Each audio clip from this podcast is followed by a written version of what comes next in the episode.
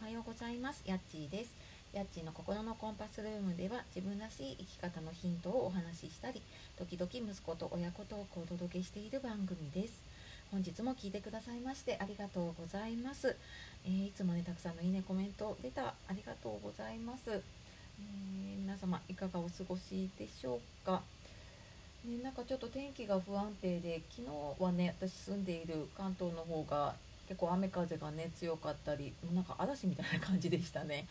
あったりまあ今日はあの北日本とかねあの結構雪がひどかったりするようなので気をつけて過ごしていきましょう。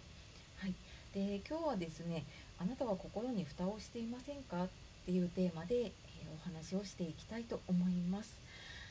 ね、なんとなくねモヤモヤするなとかなんかうまくいかないなとかって思うことありませんか？これ私もなんか実は そう思っててでちょっと昨日気づいたことがあったのでねこの話をしようかなって 思ったのが実のところです。であのこのね、えー、もやもやとかうまくいかないなとかっていう何か行き詰まっている感覚の時にじゃあどうしたらいいかっていうとなんか嫌だとか辛いとか、まあ、そういう感情から逃げない。そういう感情に蓋をしない。で、まあ、つまりね逃げないっていうことなんだけれどもっていうのが、ね、大事ですね。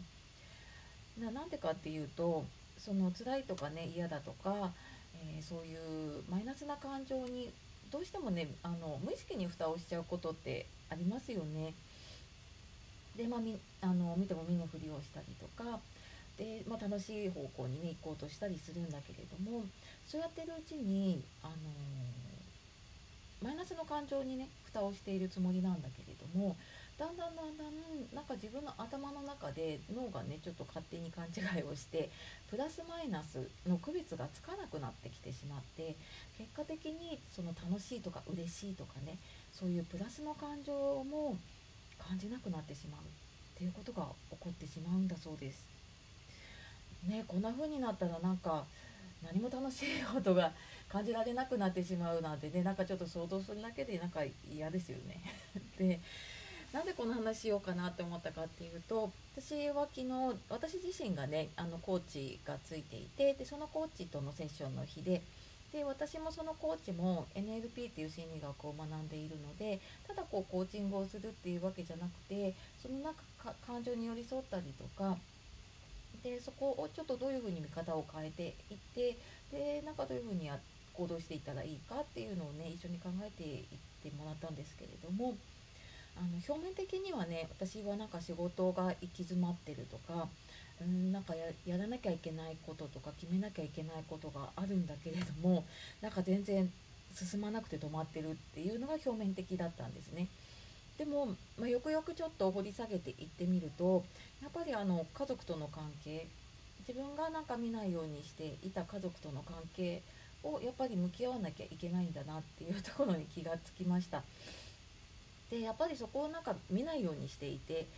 で、まあ、そこに向き合うってやっぱりね自分と向き合うことになるからすごくエネルギーもいるしって思ってついついなんか後回しにしちゃったりとかしてでなんかそこよりももっとなんか仕事に時間を使わなきゃいけないと思ってちょっと家族の時間を正直削っていたところがありました。っていうのにもねちょっと気づいたんだけれども。でまあ結果的になんかそういうふうに表面的にね自分のやろうとしてることがうまくいかないっていう形で出たんだけれどもまあそれはね自分がやっぱり辛いこととかなんか嫌だなって思うことに蓋をしてきていたのがまあ原因というかね、まあ、あのきっとそれを教えてくれてたんだなっていうふうに感じました。でなんかこんな風にね対話をしたりとかすると、まあ、そういう感情に気づいたりとか、まあ、その感情の蓋を開けてもらったりとかねそういうことができるんだけれども、まあ、なかなかね そういう環境ないと思うので、まあ、そういう時にはあの本当自分の感情に気づくっていうことをねしていくといいと思います。どうしてもなんかこう嬉しいとか楽しいとかねこう気分が上がるような感情って自分でもあの感じるんだけれどもそのなんか、えー、辛いとかねあの嫌だなっていうことってやっぱりなかなか気づいても気づかないふりをしてしまったりするんですよね。でなんかそんな時にあなんかちょっと嫌だなって思った時になんかなんでこう何がねこう嫌だって感じてるんだろうとか何が辛いって感じてるんだろうっていう風にちょっとなんか自分のその感情に立ち止まってね気づいてみてあげるとそれが多分こうたまりたまっていくとねすっごいモヤモヤになってもうもやがずっとかかった状態になってしまうのでちょっとしたなんかそういう自分の中の違和感っていうのかなそういうのを気づいた時にね、うん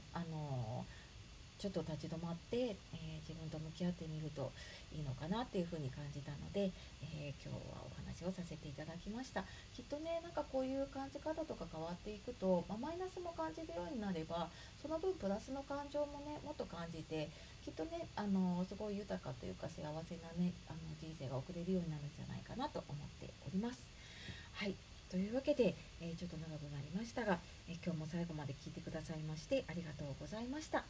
えー、この話聞いてねいいなと思った方、えー、ぜひいいねボタン、えフォローしていただけるととても嬉しいです。では素敵な一日をお過ごしください、えー、やっちがお届けしました。さようなら。またね